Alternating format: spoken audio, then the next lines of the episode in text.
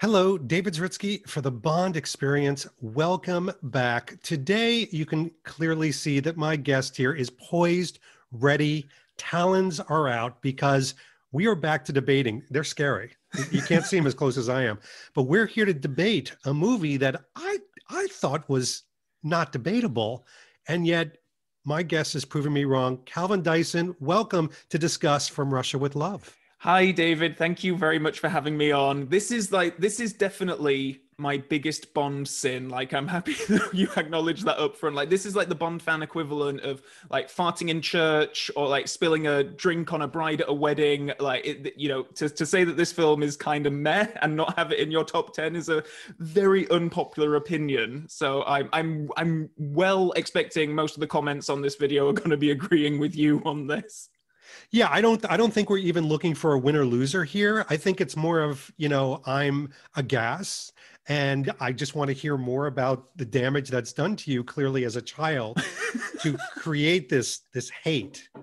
And I don't think it's hate, right? You don't hate the film. No, no, no, definitely not. It's it's uh, like we talk about this even in the ones that we don't like as much as some of the others I, I don't think any Bond film is unwatchable. Like, and I still like I watched this film just this morning in preparation for this wow. thing, and and I certainly enjoyed a lot of it. But it, it when it com- kind of comes down to like doing a ranking, and you're like, which one would you rather watch? Would you rather watch, you know, dare I say, The Man with the Golden Gun or From Russia with Love? I'm like, Man with the Golden Gun, actually. I think, and it's only when you do it like that, I'm like, oh wow, it's kind of low down.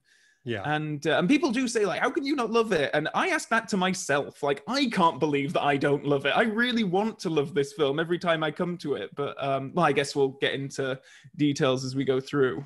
We we have just a, a few subjects to talk about. Excellent. As as usual. we and by the way, for those of you watching, Calvin and I are just getting better and better at prepping this stuff. We just come up with some really crazy topics. So I'm going to start off differently. Usually I start mm-hmm. out asking you, you know, give me an overview of how you feel about this film. And I'm, I'm actually going to start because as I rewatched this and I kept banging my head into my hand, like, how can he not? Um, there's a couple of words that come to mind when I think of From Russia with Love. And even in this, I don't know how many viewings I've had. Um, it is not, and I started to see kind of Calvin's eyes, it is not a happy go lucky, fantastical, magical romp, which you tend to gravitate to. To me, it is filled with intrigue, that good spy intrigue. It has a certain class to it. I mean, it really, the way it's filmed, everything. But this is a story about danger. Hmm. This is Bond's story. There's a certain seriousness to it. And, you know, it also has this I'll call it a title of being this cinematic treasure. I mean, when you think about Hitchcock films, for example, North by Northwest, it's a cinematic treasure. From Russia with Love, even if you put outside of the Bond connection, it's a cinematic treasure. And that's why I'm going into this kind of scratching my head like, where are we going to go with this for an hour? But I'm dying to hear your overview you know what's what's your uh, what's your thinking on this? Uh, touching on hitchcock there you may well have touched upon one of the reasons why i struggle to connect with this because i am such like alfred hitchcock is my favorite movie director. Like i absolutely adore the vast majority of his filmography. North by northwest is is the perfect comparison to mm-hmm. from russia with love. Um, there's even scenes in from russia with love that try to sort of do a similar thing try to yes. ape that. And i think maybe and I, I, think it does come down to Terence Young as a director, and I know that we've talked about him on the the Thunderball uh, debate that we did, um, because uh, he did another film.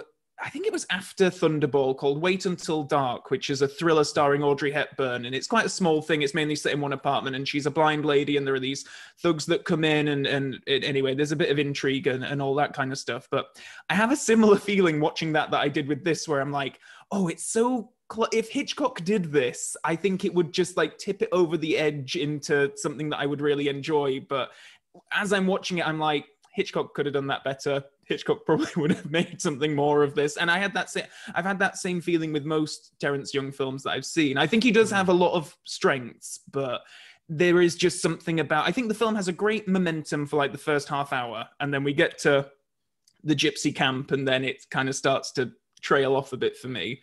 Um, and I think I, and as as you said, like I certainly gravitate more towards The Spy Who Loved Me, uh, Goldfinger, You Only Live Twice, Moonraker, those kind of big bombastic uh, fun romps. And this isn't that. This is something very, very different. So, uh, and I think probably it took until Casino Royale before we got something. I think there's even more humor in the likes of Majesty's Secret Service and for you know For Your Eyes Only. There's still some humor. There's still some larger than life elements. But I really think it took From Russia with Love until Casino Royale before we got something like that again.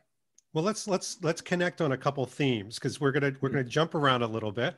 Um, so I want to talk about Dr. No to From Russia with Love because I think when I talk to people about Dr. No, I love Dr. No for its historic and it was the first. You know, everybody's first is very special. Everybody's first love, everybody's first bond, but it is the first. So you have to give it some, you know, deference. But he was very serious in Dr. No. I mean, there was, I mean, zero, like flatline humor. Mm. I almost feel like From Russia with Love brought us a more comfortable Connery, a more comfortable Bond. And he definitely has more acting inflections. You know, he can get very mad, he can get very happy, he can get very nervous, he can get very angry. I mean, he's just he he goes through all these things. So I do think a big part of that is Terence Young, who, mm-hmm. you know, fault him however you want, he does know how to direct Connery. And I think that Connery became more comfortable in this. I think the script allowed Bond to move away from the book Bond who was very serious and kind of, you know, lacking in confidence. And this was the first Bond I saw from Russia with Love that said, here's the confident Bond that swaggers, that loves women, you know, that that can charm people, that can charm enemies. Um, I will say this. I give you fully the Hitchcock thing, and I'll tell you why it really resonated for me.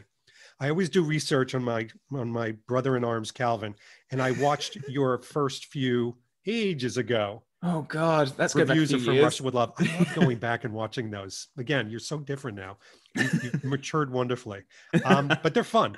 And and one of the things you called out was Hitchcock. Now, I have recently been watching the Hitchcock films in mm. lockdown. In fact, I just I saw North by Northwest a month ago. I saw To Catch a Thief just a oh, week amazing. ago.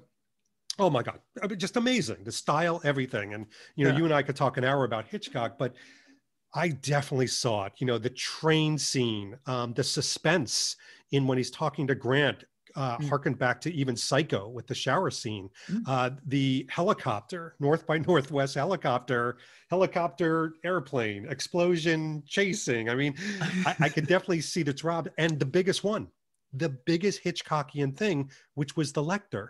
It's mm. a MacGuffin. I mean, yeah. he is really going after that MacGuffin. And, and for those that don't know what a MacGuffin is, it's a Hitchcockian term. It's very interesting, but it basically is an object that the hero is searching for. But in the end, it's not the MacGuffin that's important, it's the search within the hero and it's the redemption. And that was Hitchcock's theme through most of his movies. So you definitely saw it in here, but I'm actually on the side that I think it enhanced. Mm. I mean, imagine if you're going to borrow from any director, borrow from Hitchcock. Oh no, totally. And and they were sort of I think they were considering Hitchcock or trying to get him on as a director on like Doctor No in like the very early days when they were looking around for for someone. Um, but this is very much like Bond films throughout time have been influenced by different things happening in cinema, and this very much feels like the Hitchcock Bond film. And and I do love. I'm guessing we'll get into scenes in more detail, but the mm-hmm. train sequence in particular is something that I really enjoy, um, and we'll probably talk more about it then.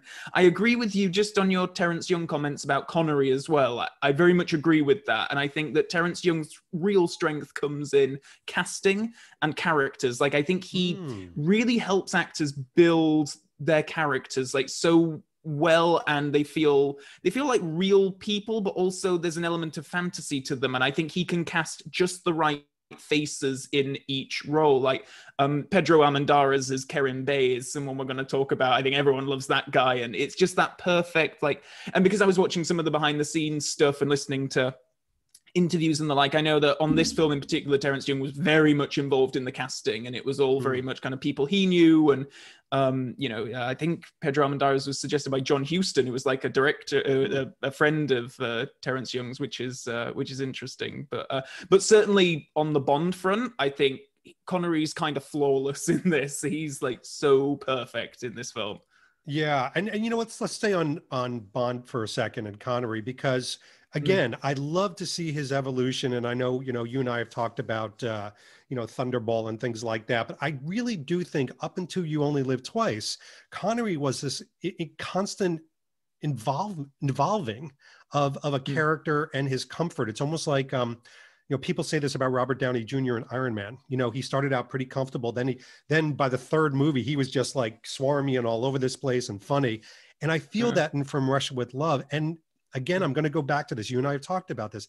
I like Bond movies that they put Bond, Bond at the center, and hmm. he's mm. everywhere. I mean, he's even there's even a fake Bond in the very beginning. Like even the beginning has has an image and an aspect to Bond. So it sounds like you enjoyed Bond in this Bond movie. Oh, very much so, yeah. And I, I mean, it, it is like I think you, you said this earlier on. It is his movie. Like it's he's not overshadowed by any villains. He's not overshadowed by the Bond girl or you know. I would th- I would say that him and Robert Shaw as Red Grant are pretty toe to toe, and and that's really another example of brilliant casting. Um, but yeah, no, and, and it takes a while for us to get to him as well. He doesn't turn up until about 20 minutes into the film, like Bond proper. We have the pre-title sequence with Sean Connery, but as a different character and that's quite brave that they would take their time so long to actually get to him which uh, similar to in the book i, I guess um, you know you had your from russia with love book club uh, not that long ago and yeah. about a third of that is just introducing red grant uh, well and that's the thing too and I, I've, I've got so many positive pins i'm going to be putting in your in your voodoo doll of you but um, this is that's another one is that this follows the book so closely, down to mm. even some of the lines. Um, and in the book, to your point, a huge portion of the book happens, and you get so much wonderful background even before Bond is introduced. So you really feel like you know the nemesis here. You know, you know the plot, you know what he's got to go after. And I'll call it the gravitas, the seriousness, which I love in this film, of what Bond needs to do is mm. so important. And the first time you see Bond, you know, he's macking out in like one of those bunting boats and things like that, whatever that is. And you see the beeper, but he's frivolous. You know, he's he's having a, a lie down, you know, laying pipe with you know some woman, but then suddenly he gets thrust into this adventure that is is deadly serious. Mm. Um, and and the odds are great, and I love that aspect with Bond. All right, so story wise, because I'm starting to talk about the story. What did you think of the overall story? Uh, well, I, I, think to touch on what you just said about it being so close to the book, I think that from a story perspective, that can be quite detrimental sometimes. And I think eh, this is an example of that where I feel like it, it, like I say, I feel like the first half hour is really good. We see the villains setting up all of their evil scheme. We know what they're going to do, and it's you know we, we're going to see it play out, which is really exciting. I like that when Bond gets the sort of call to action, it, it, it's kind of based in character as well because he's not just being told you need to go on this mission. He sees the photo of Tatiana and he's like, ah, okay, yep, I, I, will, I will go on this mission after all. Like if he, you know, if she hadn't been so beautiful and so appealing to him, maybe he'd have just said no. And I like that his character is coming into the deciding factor of whether or not to go on the mission and kind of what attitude he's going in with. That's that's really fun.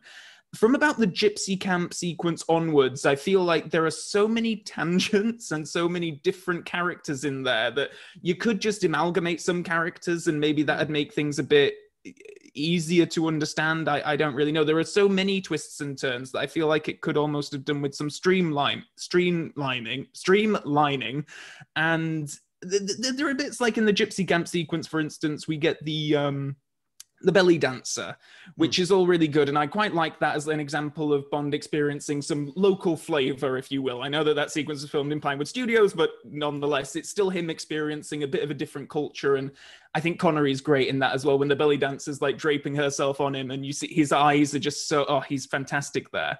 But then after that, we have this sequence of these two gypsy ladies who are fighting over a bloke, and we're going to watch them fight for a few minutes. And I'm like, what does this have to do with anything? Like, I was fine with that one bit of kind of local sort of uh, character, and then it kind of and and that's I feel like it just goes on a few too many tangents, and then all of a sudden we're with Kerim trying to kill this guy who we didn't really know a couple of scenes ago, but now this is apparently really important, and I feel like until we get onto the train, I feel like it kind of meanders a bit in that middle bit.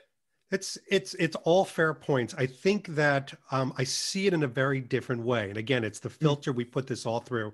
So, for example, I, I take the Gypsy Camp as a little bit of lightness for the film itself, because again, this was the starting of the formula where they wanted to show women and mm women fighting each other. You know, some some people. I, I can't believe this. They're into that. They think that's titillating. um, a perfect example is Red Grant um, you know, getting his massage. Hmm. Now, unfortunately, the last few massages I've had, the woman has never stripped down for me. I am going to be asking for my money back. Outrageous. But I mean, even that is very titillating. Like, was she going to get oil all over herself? But if you read the book, she does that kind of same thing. So I think they were keeping very tight to Fleming's vision. Mm. And that's the biggest thing is like all of these things is about, to me, what I call dimensionality. Mm. So having the gypsy camp and having him say that gypsy guy and Kerim Bey now trusts him and says, you know, you're you and I are together is formulating this team because they just met each other, but now they've been in a fight. And mm. when you fight in the trenches, you you build this, excuse the pun, bond and connection. So I took it as almost like they're adding so many layers from familiarity to really knowing a person. And mm-hmm. then you know you're seeing the bad guy team and kind of them getting to know each other as well. So you're building this up over over time. And by the way the mission thing was one of my favorite things like bond getting a folder and a mission. And then you know i always have props. I love know, this. the whole thing of like you know seeing you oh, know the nice. red grant thing and uh, uh of course you know the picture and oh that's amazing this is before that uh, he actually wrote on it from Russia with Love. You know, the kind of the background scenes of who she is. I love those aspects because I miss so much Bond, even today with Daniel Craig's, just sitting in M's office mm. and M going, right, going to send you out on something. I mean, we're not going to get that in No Time to Die either. So it's like, mm. I'm craving for it. I got to go back to the 1960s for it, I guess all the MI6 stuff in this one's really great. Like when he comes in and he tosses the hat and then says, "For my next miracle, I shall," and then he's like embarrassed himself in front of them. That is really lovely. Like they do feel like, and obviously Desmond Llewellyn's in it for the first time, which is really cool, and the attaché case gadget's really nice. I I do love all that. To your point about um, the scenes, and I, and I think that's what you're saying is very true as well. I think those scenes are there to kind of show more of a you know more from a character perspective really then they're not necessarily moving the plot forward as such but they are sort of uh making friendships and that kind of stuff. I was thinking that about the the scenes at the end like with the the the helicopter thing and then the boat chase because i'm like i guess that that's there so that tanya and bond can bond for lack of a better word um over those two uh, adventures because really you could just end the film when they get off the train with the lektor and say yep they got in the car and they went to venice and, and that was kind of it. And instead we have these two sort of protracted action sequences. Um how do you feel about those scenes in particular? So, it's a good point. I i actually put in my notes here um this has as many endings as lord of the rings. And it is. And and maybe maybe i will give you weekly um that it has too many endings. I felt that too. It's like, mm-hmm. you know, the, first of all, the train scene, no matter how anybody feels about the movie, it's it's one of these things where the train scene just stands out mm-hmm. as maybe even one of the best action scenes and um, dialogue and things like that. But then you have these kind of strange scenes that do feel a little forced. Now the helicopters one where I'm like, okay, well, they're meeting up and and that kind of fits. But then you have the boat scene Mm. And then the boat scene, it's like, oh my gosh, like they're just having like another big action scene. It does tend to go on a little bit. Um, and then that's not the end. like they don't go, whew. Then they're in Venice and yeah. they're on another boat in the water and, you know, with the film like this. And I'm like, Calvin's right. This has a lot of endings to it. But, you know, I'm almost wondering and and it, I didn't fault Lord of the Rings for it, and I kind of Mm. never faulted this for it either. It does seem like it ha- might have one extra one tacked on. I'll give you that. Yeah, yeah. Uh yeah, and I, I think for, for me it's the boat sequence probably. Like at that point I'm kind of like, huh, this is and I don't know if they just needed to get so many explosions into the film and they needed a more explosive finale because the the true finale comes in a hotel room and it's Bond fighting as sort of an older lady and that you know it's not oh, as that exciting. ending too. Yeah. I almost forgot that ending. My gosh. and it's like well in dr no we had this big explosion so maybe we Yeah. need some of that um here as well and i think it's it's interesting to talk about how troubled the production was of this one in particular like again like going through some of the behind the scenes stuff they were rewriting the script on the set even when they thought they'd finished filming they needed to go back and refilm stuff because they needed to tweak dialogue because it didn't make so much sense peter hunt was changing things around in the editing room um, there was issues obviously with Pedro Armendariz because he was very ill, so they had Yeah, to change dying. the schedule. Yeah, exactly. So they had to sort of change the schedule because he was really determined that he wanted to finish the film. Um, and and factoring all that into account, it's quite amazing, really, that they managed to come out with what they did. Uh, Um, I mean, honestly, kind of a, a masterpiece to me. And and Hmm. you know, let's let's take some of the individual parts because I think underneath the crust here there might be more buttery, delicious filling Mm. than than you've let on, even for you. So let let's talk about our boy Red Grant, um, Ah. Robert Shaw, who was absolutely fantastic um, to me. Um, I thought he was a great character. I thought he represented again kind of the book come to life and actually better. I think that he added, especially during the train scene, so much personality. Um, clearly, you know, am I sorry, the uh, the bad guy Smersher um, having acting skills and things like that because he did a great job. But what did you think about the character and what did you think about his portrayal? Well, I, I, yeah, this is definitely point to David.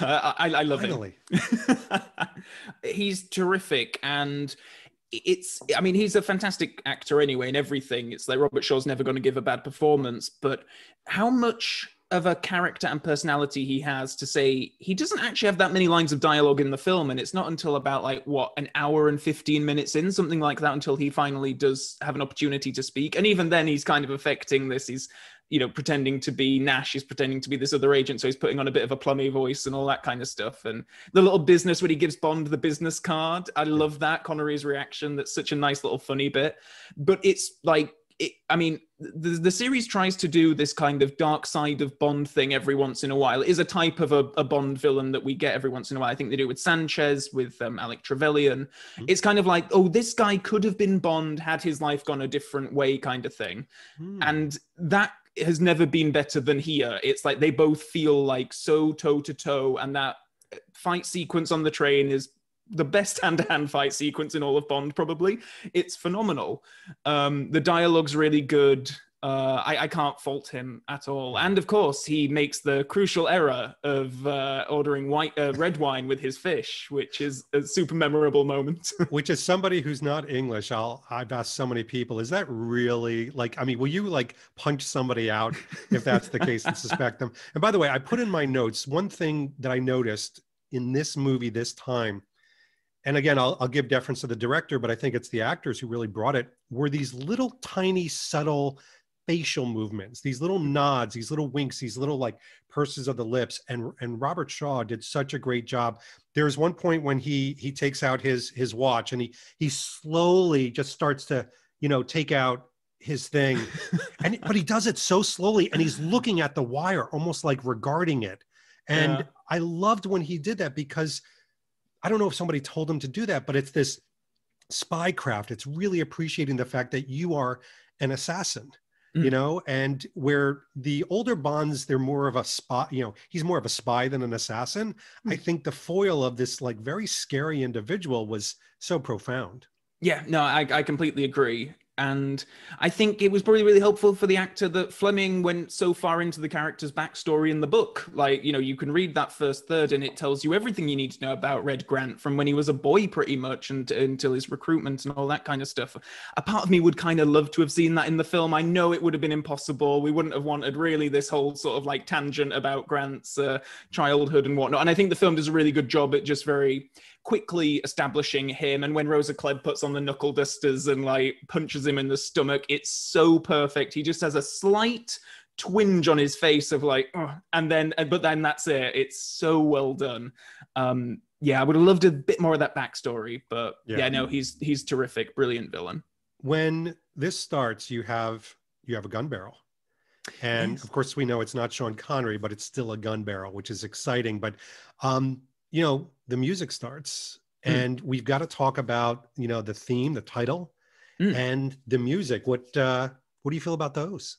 the uh, from Russia with Love, the opening instrumental and all that, I love it. Uh, yeah, no, it's, it's one of my favorite songs actually, uh, and I think it's one of my favorite Barry soundtracks. It's I've got the vinyl, so I listen to it quite regularly.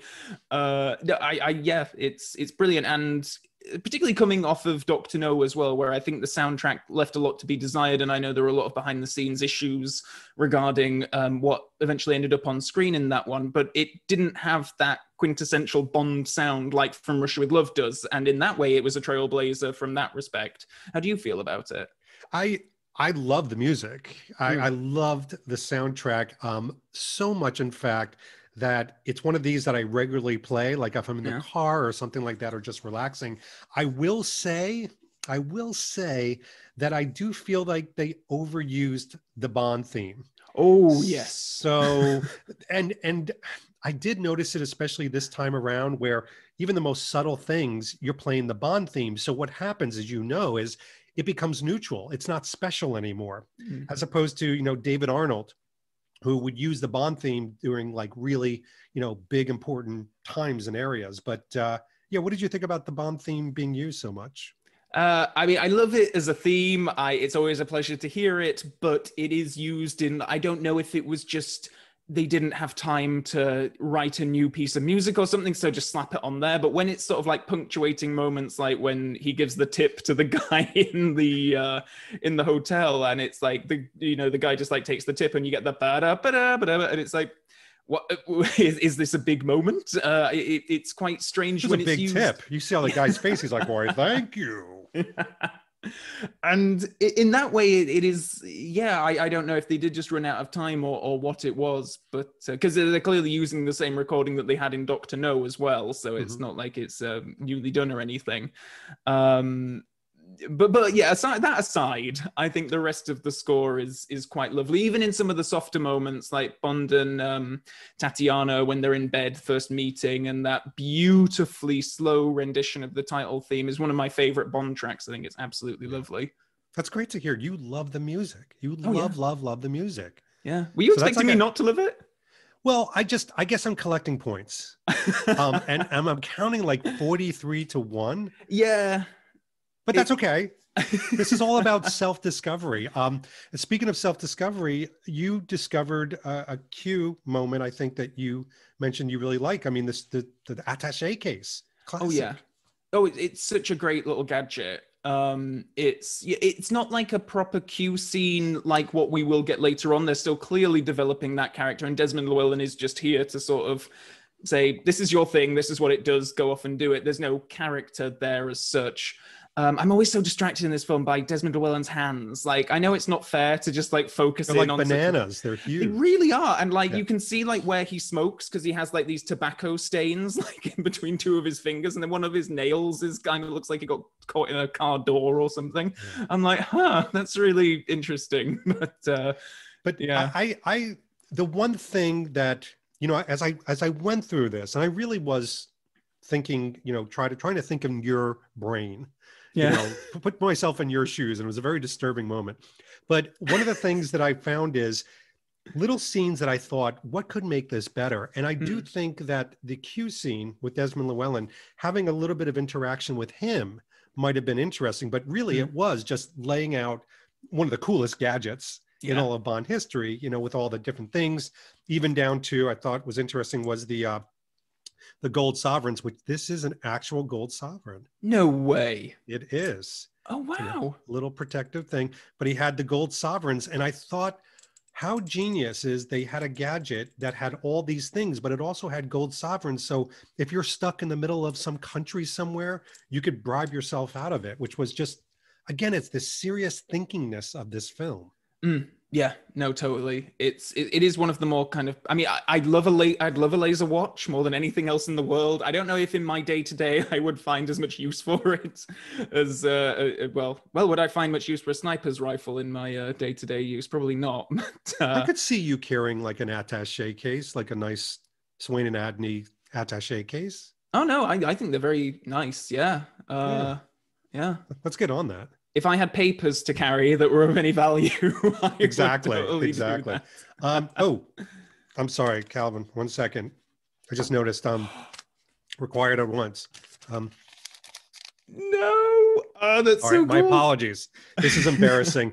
I, I'm gonna just ignore this, but uh, all right. So we've got to talk about You need to finish up that chess match that you're playing while you're doing I- this. and then just ignore everybody as you leave. He's so rude, that Kronstein, isn't like- he? Uh, yeah. But let's talk about him because I do like him as this like Weasley, Mm. slimy, but you know, obviously very strategic Mm. character. Um, some people ding him because they feel it was it was a throwaway role. Like you know, you put him in there and it's like you didn't give him much to do. Um, I like the creepiness of it, but I don't know if he, if he plays a significant role. Do you feel the same way? oh, completely. Yeah. And uh, in the book, he has a really cool part because they very much make a big deal out of this is Kronstein and his brain is, you know, more criminal and dastardly than anyone else on the planet and all that kind of stuff. And he's very much the architect of Spectre's scheme, which is really cool. And I think in the book that works. And this is another instance where I, you know, I, I know that there are some fans who think that the closer you are to adapting Fleming as faithfully as possible, that is going to make for a stronger film. I'm not necessarily. I think there are many instances of iconography in film that, Hmm. you know, uh, Dorothy's ruby slippers, for instance, aren't in the original books, and that was a pure invention for the screen. And I think uh, we see that with Bond as well. There's no massive volcano lair, but that's such a, an iconic thing now because of because of the film. And I think Kronstein is one of those elements where you could just cut him out. I think his the scenes like the actor does a great job and the scenes that he's in particularly the chess scene i think is really nice and suspenseful. I really like that scene. But i mean could it not have been Klebb who came up with the plan or blofeld or you know why do we need to bring in this other guy to Yeah, and I say thi- I these think- lines? I, I I think you have a, a strong point, which is why I brought it up. I think the reason I do think it works, however, is you're showing an organization with multiple layers. This is very serious. It's not the, the top guy, you know, calling people in. You know, he's got his little desk thing and he calls, you know, Klebb in and he calls all these guys and he calls, you know, Stamper. It's like, um, no, it's it's an. I'm sorry. This is just terrible excuses to I, i'm expecting like three different people now to walk into your room like you By the way, sir? yeah, I you know I haven't hit this fourth one. I wonder what this fourth one does. oh dear, that's a whole Uh, building just came down. that's new york but- gone But it's so many different layers, which is why I like this, and I love that Mm. um, there is someone that is there to do strategy. There is someone there to do coercion. There Mm. is someone there that executes the plan, which is kind of the Klebb role. Mm.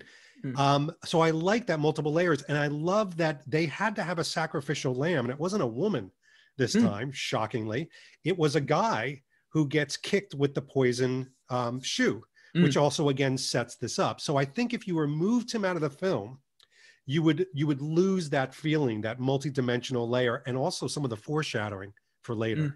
No, that's true. I, I think a big part of my disappointment with him comes down to the fact that we never have a scene with him and Bond, and he's such like a significant element of like he came up with the plan. It's all kind of like his. But he's not a field guy. Well, yeah, yeah, exactly. You know, not not everybody's made for the field. No, whatever that yeah. quote is from Scott. No, that's true. But I still kind of want like you know even Stromberg wasn't made for you know the field as such. Like he Hmm. very much stays in his base, and it's it feels weird. Like I'm not even sure if Bond is even aware that that character even exists. Like it, he never comes up in sort of like a conversation or anything. Whereas obviously, mm. and he doesn't with Blofeld, but Blofeld lives to go on to the next few films, and you know yeah. that that's building up for something. Whereas Kronstein, you know, begins and ends in From Russia with Love, and that's it. Calvin, I, I need to soften your heart. So I'm gonna we're gonna move to Rosa Klebb. Oh, what do you think about Rosa Klebb? I love her. Ah, isn't she brilliant? Thank you. if you if you said anything, I'd have to like disconnect this. Uh, and again, just uh, Terence Young's just eye for casting and i haven't i haven't actually seen lotte lenya in any other productions. From what i understand she was actually a, a, a, dancer? Yeah she's like a very, very attractive very beautiful lady. And in in, in the um the criterion audio commentary terence young does point out that she was in his words screwing everybody. And i'm like oh wow that's some information that i did not expect to find out but uh, apparently so. So wow. she's obviously this quite freewheeling uh character and in, in real life. And to kind of be the antithesis of that and be really serious and really cold and really threatening like to say that she's a relatively small uh, middle-aged woman like I, she has so much threat to her like especially in that scene where she's recruiting tanya she's just like oh so scary um you're a fan i guess i'm a huge fan yeah. absolutely huge fan and well i mean quite frankly, I don't think there's one scene where she's not good. Even when she's just standing mm. there, um, you know, listening to uh, you know the, the the big honcho there, you know, her look of dread, because you just saw a very strong scene with with her and Grant, you know, at the SMERSH training and things like that. And she's she's pretty badass. She mm. jumps out of the helicopter. You know, the guy goes to hold her arm to help her like an old lady, and she goes, you know, get that off of me. I do love I mean, that. She's strong, and I mm. love all those subtle moments. But then, yeah, the Tatiana part is so great, and I mm. love even back in the '60s how they you know they didn't overtly say you know lesbianism but mm. they they kind of gave you know kind of that nod saying like you can see some proclivities here you know this is somebody that is any port in a storm you know she may like men she may like women it's all good there you know she doesn't care but the threat the mm. scariness and she is small and you could see her you know she's demure quite mm. frankly mm. But you know they put these coke bottle glasses on her and make her look just batshit crazy so you're like at any moment she could go berserk and that's why i have to tell you at the end when she comes in as a maid and you see her in the background and you're like whoa is that and it, she starts kicking you get nervous because she's going mm. after a six foot three you know bond spy yeah. but you still feel like at any moment this this woman could take him down yeah, and in in theory, it shouldn't work. Like you know, the climax of the film is Bond pinning a lady against a wall with a chair while she's sort of like freaking out. Like that shouldn't be exciting. And to its credit, I think it actually is. And and it works for a Tatiana moment. I'm sure we're going to get to talking about her soon. But the fact that the crux of the thing is who's she going to shoot? She's going to shoot her old boss. I think it, it works from from that perspective as well. But absolutely no complaints about, um, you know, um, Rosa Klebb is one of the iconic villains of the series as well. Like she's uh, very highly regarded. She was a character in 007 Legends, so you could play as Rosa Klebb on multiplayer really? if you wanted to. Yeah. Did exactly she have a boot, like a, a poison knife? You know, I don't think she did. You know. Uh, no, that's a shame as well, actually, because they could have. Because Oddjob has his hat. I think it would have been quite yeah. cool if she'd have, uh, yeah, that's had so the funny. shoe. Yeah. Well, you you brought her up, so hmm. um, let's talk about Tatiana. Um, I thought you know Daniela was first of all gorgeous and stunning. I mean that's hmm. never mm. a question. Interesting. We get back to Hitchcock. Hitchcock was always obsessed. There's even a movie about it with blonde women. You know, loved blonde women. And here you have another blonde woman, but you know her eyes. Um, she has. I think Tatiana has like Disney eyes yeah. Those overdrawn, gigantic eyes. She talks about her mouth being too big, but her eyes are gigantic, very expressive, can show fear and love. You know, is it my favorite Bond girl? Um, acting wise, hmm. um, you know, connecting as, as a femme fatale? I would say no. And this is hmm. kind of where I may have a little bit of smudge against oh, the film, okay. where, you know, I I didn't understand the whole thing at the end where she's like, Am I going to shoot Bond? Am I going to shoot Klebb? Am I going to shoot mm. Bond? Because I mean, she's telling Bond on the train, and I kind of believed it. I love you. I love you. I love you. But James, I love you, which to me just didn't ring true. You, you've mm. known this guy. You know, I know we had something similar in Spectre, but I just, I don't know what it was. I'm just not buying it.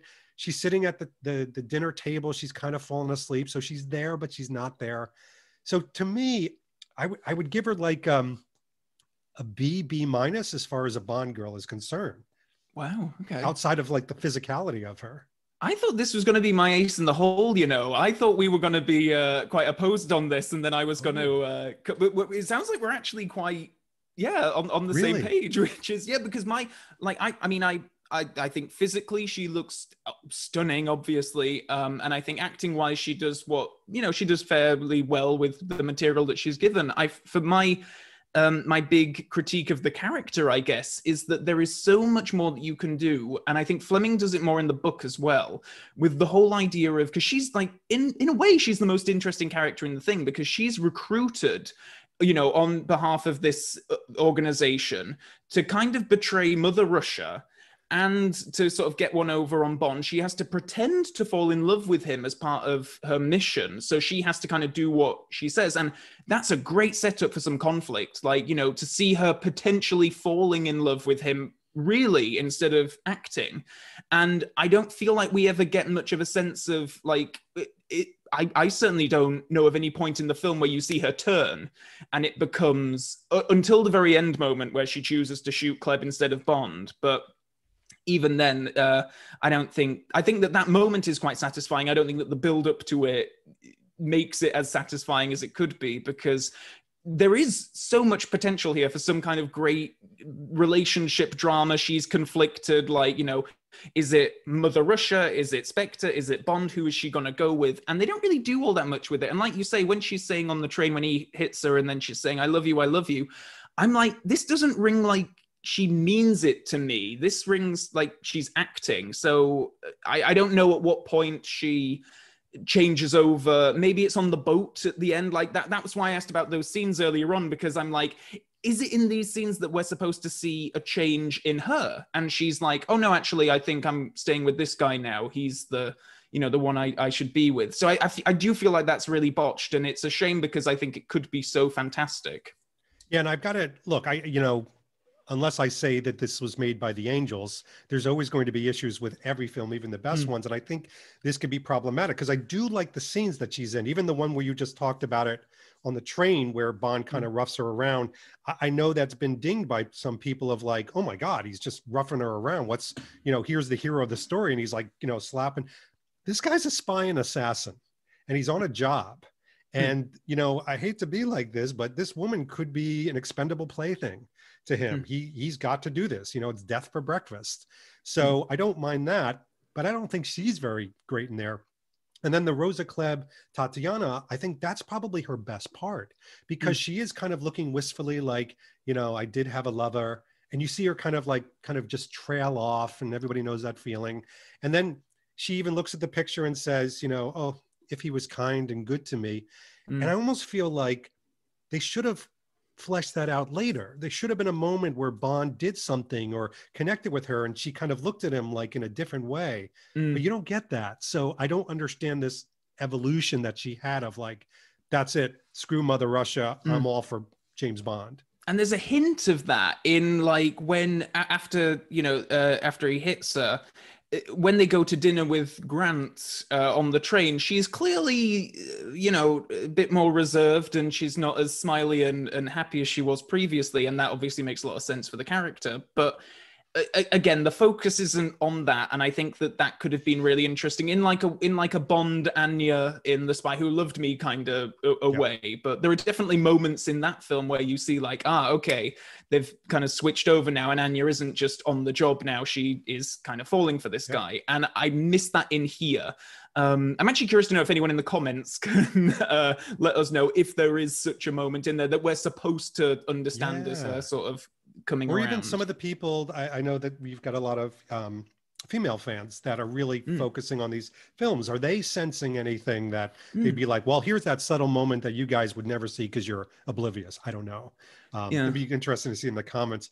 All mm. right, here we go. Softening again. Okay. Hot cold.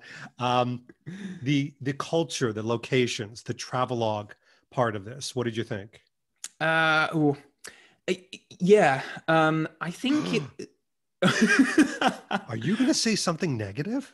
Um, I, I'm I'm wondering how to phrase this because while I do think that the uh, story kind of slows down a bit once we get to the gypsy camp and all that, I absolutely love the Istanbul setting and the locations that they go to. Like, I'm lucky enough to have been to Istanbul many years ago now. It was like eight years ago when I was there, which was crazy. But visiting the the reservoir, the cisterns that they go to with all the things, um, the Hagia Sophia that they go to, um, the big mosque. Um, it's a stunning, stunning place in real life, and I think the film has a really good sense of place and really captures. I think it's quite distracting when you have the crowds of people who are quite clearly assembled on the you know the street opposite to watch the filming.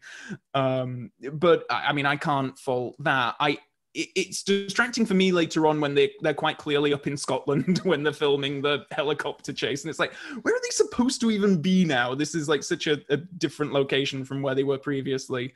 Um, but I love that. What do you think about it? I mean, I just think it was amazing. I mean, I feel like, and again, Hitchcock's very good at this too, um, mm. where you just get that sudden sense that you are traveling with them, you're hmm. escaping. Mm um, you have been on this journey with the hero, and I felt like that in this film. And Istanbul, you know, showing all the different, like the underground, you know, kind of, you know, Venice type thing, and yeah. um, but all the buildings and the boats, and I just, I had this wonderful sense, like the culture was sweeping over me. I mm. can imagine in the '60s even more so, but today, I'll tell you why I felt it more, and maybe in general with Bond films we've been in lockdown in a pandemic, so we haven't been able to travel. And when you're denied travel, whether because you didn't travel that much in the 60s or you can't travel now because of a virus, you tend to crave it. And mm. so I'm looking at these things, and really this time I just felt like the wonderment of it, you know, the visuals of it, the the mysteriousness. And you and I have talked about this, you know, the um, the Orient, you know, Asia, uh, mm. Istanbul, the Middle East, they all have this kind of strange, wonderful mystery and intrigue to it. Philadelphia, not so much. Uh, Istanbul, yes. So I, I just think they did an amazing job, and even culturally talking about the type of coffee, you know, very mm. sweet, very thick, the tea, the, the the type of smoking that they do. You know, starting to get into that whole Bond lifestyle aspect. I think this was Bond's lifestyle meeting this. Like he has the mm. Turkish cigarettes, which is very Fleming-ish, and I think they combine that so well in this film. I was going to ask you about the Bond lifestyle thing because that is kind of my revelation in a lot of ways. Uh, on the backs of these discussions that we have, I'm seeing things in the films that I didn't before, and this film like screamed to me like the lifestyle side of it, and and I think it works really well. And I think that's another thing that Terence Young brought again from a character perspective. He, you know, from what I've heard in interviews and stuff, he was the one with these kinds of eye for details and like what the characters would be smoking, what they're drinking, and all that kind of stuff. He's a very well traveled man himself. Um, so yeah, how does it rate for you in in that sense? Very high. Yeah, very very high. I would say, and I don't know if you noticed those lists that everybody's been doing, um, the, the oh, top yeah. five bonds. Yeah. Uh, this movie was in my top five, and one of yeah. them, one of the reasons is the lifestyle aspect. And it, I, I noticed this for the first time in Doctor No, and then From Russia with Love.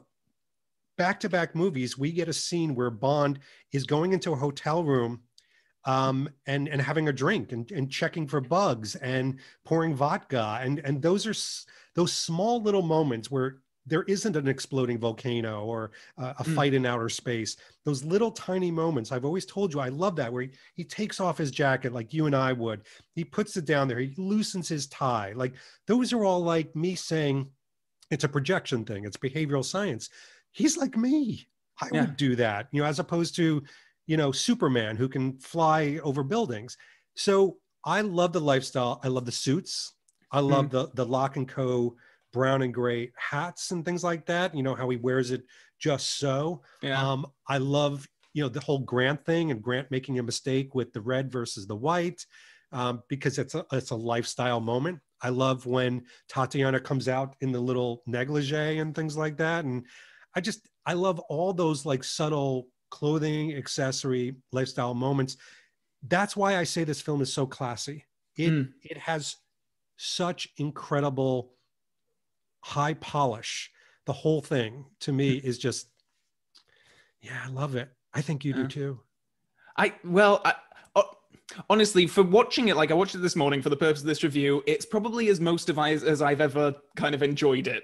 really, it's uh, and I, uh, I hate. Like, like I say, like once they kind of get to the gypsy camp, that's when things start to go a little bit south for me. And I think a lot of it is my attention span, or like Mm. I kind of need.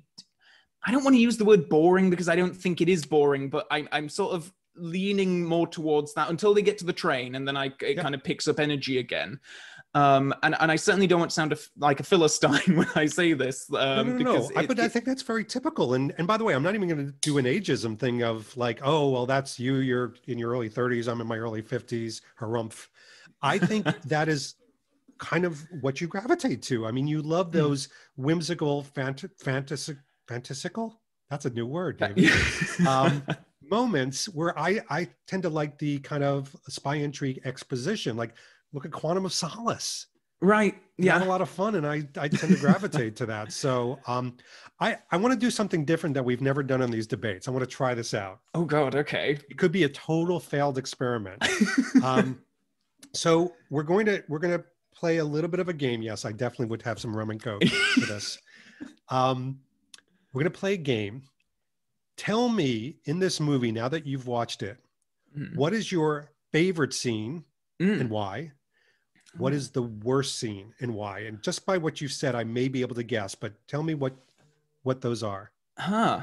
Well, favorite scene. It's oh, this is really tough because the train sequence is quite long. So I'm trying to think. It's definitely something in there. I I love things that set on trains, and I don't know if like Hitchcock would do it with like Lady Vanishes, North by Northwest. There is something really intriguing about this mode of transport that is quite thin and long. You can only really go one way or the other You're trapped. you're trapped. You can't get off unless Yeah. it stops, and then that. Is, so I, I, um, it's definitely that.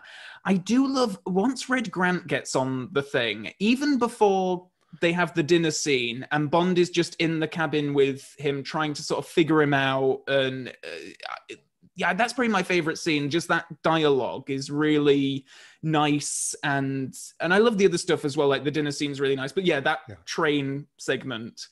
Um, in terms of worst, um, it might well be the helicopter sequence, actually. Wow. Yeah, just because it, I, I just don't know what it does. it's like, uh, oh, I I know that you're doing Hitchcock, but I don't. It, this isn't doing anything for the story. It's just action for action's sake. And don't get me wrong, like there are plenty of moments like that in Bond, and a lot of it I will say that I love probably when it's action for action's sake. But in this instance, it just and and like it, little things annoy me, like when you see Connery kind of move out from under the rock after the helicopter's collapsed, and you can see the stuntman's like there waiting for him, or, or the other way around, whichever it is, and it's like, come on, can you really not have cut around this? It's so obvious that the guy's So there. so even the execution of that scene is not your favorite, obviously. Yeah, I, I guess so. Yeah, and particularly because the North by Northwest scene is so good. Uh, it's so iconic, and this is just kind of eh, it, it, it's not the same. And I think helicopter sequences have been done much better in Bond. Uh, Tomorrow Never Dies springs to instance where it kind of like tilts and the blades are chopping at Bond and Wai Lin. I think that's lovely.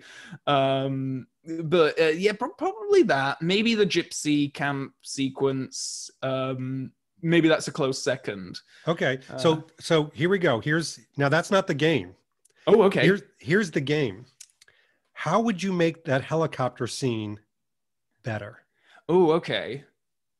Well, I think I think it would have to link back to what we were talking about with Tanya, um, and uh, I would need to give it some kind of purpose, so that maybe she was in a direct threat, and that was the scene that kind of conveyed to us, the audience, that she's actually coming around to Bond, uh, and, and we see that. And I think putting her in danger, having him save her, particularly after they've had their altercation on the train earlier on, I think it would have meant something Yeah. then. Um, but as it stands, it's it's just an aside because we need to have some blowing up stuff, I guess. That's good. All right, so I'll I'll I'll serve up mine, and obviously Okay. I'm cheating because I had plenty of time to think about this. My my favorite scene is very similar to yours. It comes probably on the tail end of that, which is um, the conversation of once Bond basically puts uh, Tatiana to sleep, and he Hmm. goes and speaks to Grant, and Grant realizes, oh man, my cover's blown, and it's the conversation where Grant's basically hold him at gunpoint. Yeah. and the whole attache explosion and fight. I mean that that chunk of scene I could watch on a loop forever.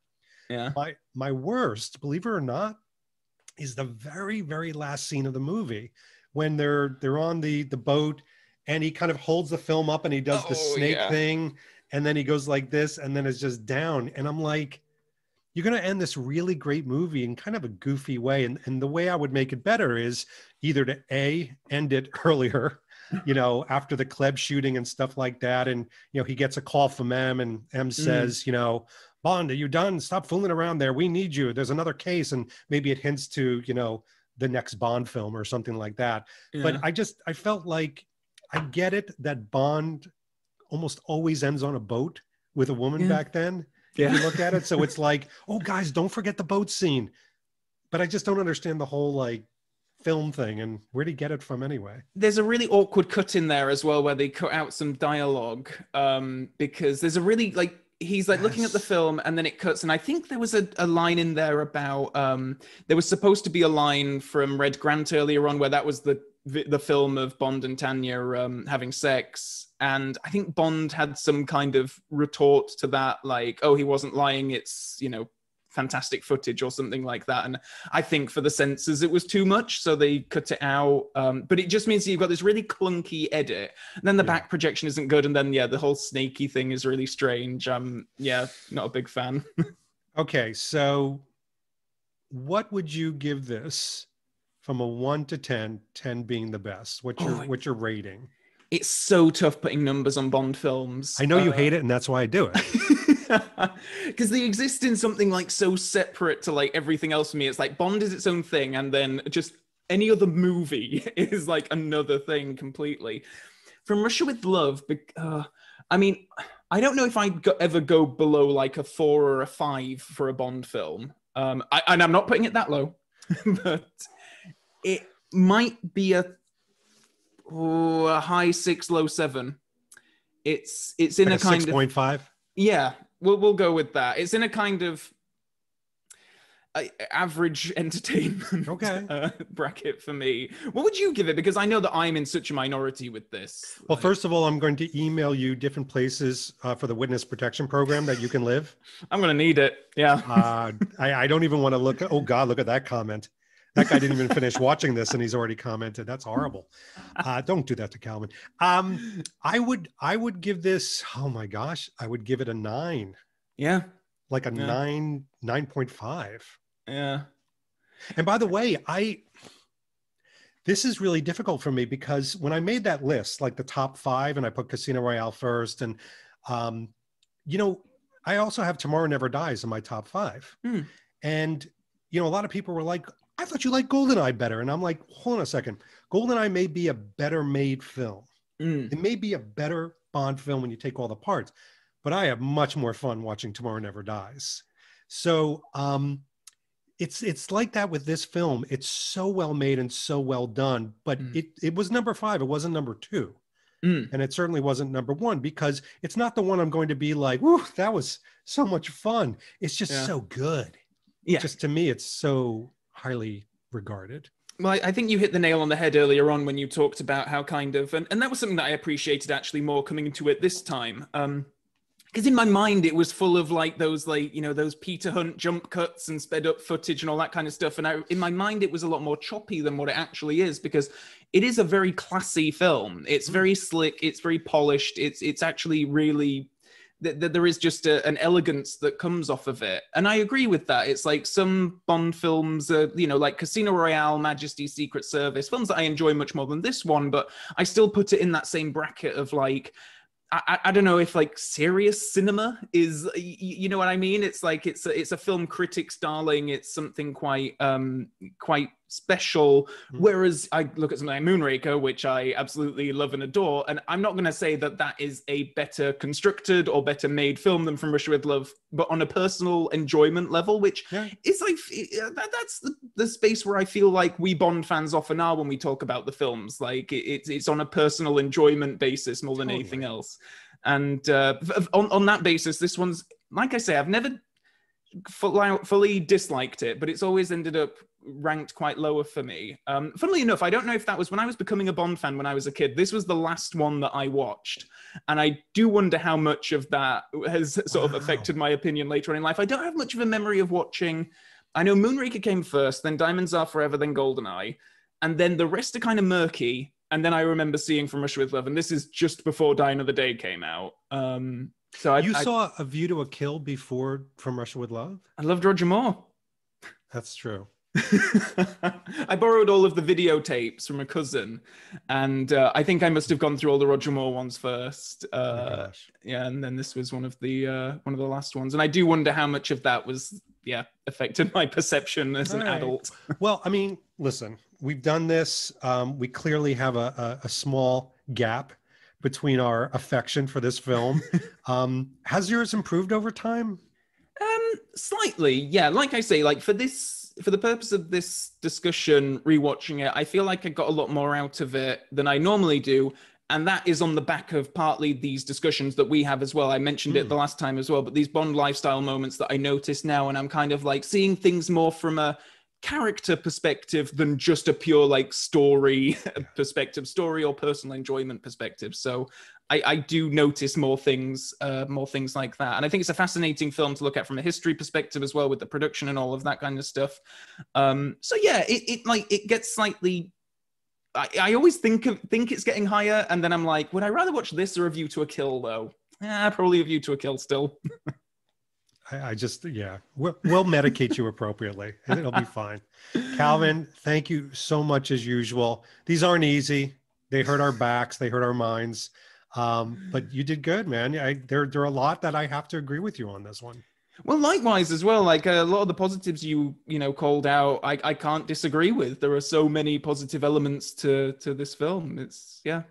We'd still rather watch this than a lot of other things. Oh That's the yeah, reality. yeah, yeah. So much more. All right. Well, thank you, Calvin, so much. I can't wait for the next one. We'll have to talk about what that one's going to be. yeah, I'm excited. Anybody's anybody's thoughts. And this has been David Zaritsky for the Bond Experience. We'll see you all real soon.